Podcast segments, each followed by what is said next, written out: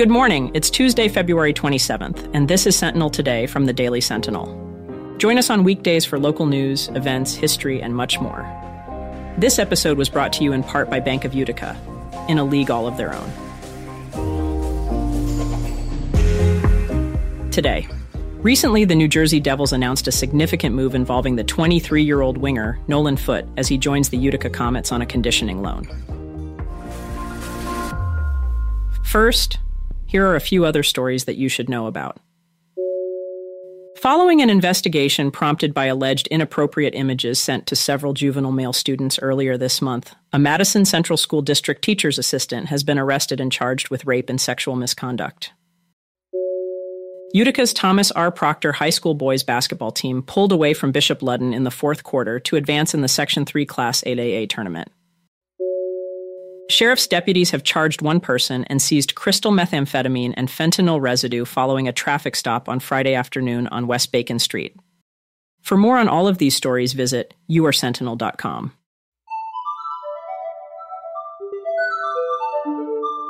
Before we begin, a quick message. Hi there, everybody. I'm Joe Kelly. I'm a columnist for the Daily Sentinel, and I'm from the Oneida County History Center. Saturday Globe National News in Color, is now on exhibit at Oneida County History Center. Founded and published in Utica, the Saturday Globe is recognized as the first national newspaper to feature colored illustrations.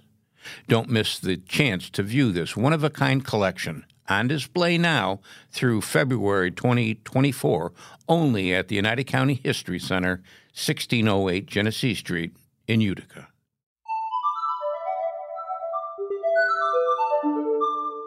Now, our feature story. Recently, the New Jersey Devils announced a significant move involving the 23 year old winger, Nolan Foote, as he joins the Utica Comets on a conditioning loan.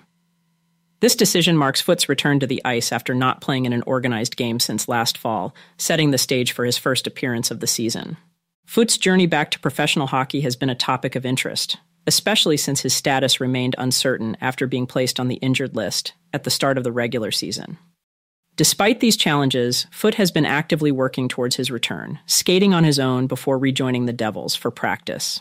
This conditioning assignment signals that Foote, a player the Devils hold in high regard, is now cleared to play after more than 150 days of recovery. Under the terms of the collective bargaining agreement, Foote's loan to the Comets is limited to six days or three games, unless an extension is deemed necessary. This brief stint with the Comets is a crucial step in Foote's preparation to rejoin the Devils lineup, offering him a chance to regain his competitive edge in games against Belleville, Lehigh Valley, and the Hershey Bears. Foote, known for his role as a power forward, has showcased his talent in previous seasons, splitting his time between Utica and New Jersey. His contribution to the Comets has been noteworthy, with Foote becoming the 16th player in the team's history to score 20 or more goals in a season. His performance last season, achieving career bests in goals and points, underscores the potential impact he could have on the Devils as they strive for a playoff position. In other Comets news, Chase Stillman recently made headlines with his first career pro hat trick, contributing to a victory over Syracuse. This achievement not only highlights Stillman's growing talent, but also underscores the Comets' depth and potential as they navigate through the season. Despite facing challenges, the team remains in contention for a playoff spot with critical games ahead that could determine their fate. As we follow the Comets and players like Nolan Foote and Chase Stillman, their stories reflect the resilience and determination inherent in professional sports. Whether returning from injury or seizing opportunities to shine, each player's journey contributes to the rich tapestry of hockey, offering fans and observers alike a glimpse into the dedication required to compete at the highest levels.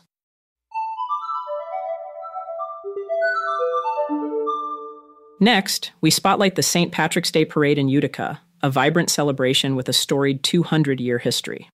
This tradition began in 1824, initiated by Irishman John Devereux, and has grown to become the third largest St. Patrick's Day parade in the state. Originally a modest gathering, the parade now draws crowds from across New York, celebrating Irish culture and community spirit.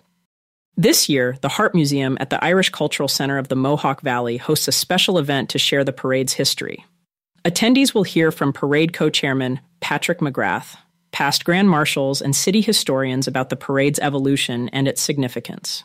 The event will also feature anecdotes from memorable parades and offer commemorative 200th anniversary merchandise. The Hart Museum, dedicated to preserving Irish culture and history in the Mohawk Valley, invites all to this free program. It's a chance to explore the legacy of Utica's Irish community and the parade that has become a cornerstone of local heritage. That's all for today. Thanks for listening. For more on all of these stories, visit us at yoursentinel.com or click the link in our show notes. Also, right now you can subscribe and get unlimited digital access for just $1 per week. Learn more at yoursentinel.com slash subscribe.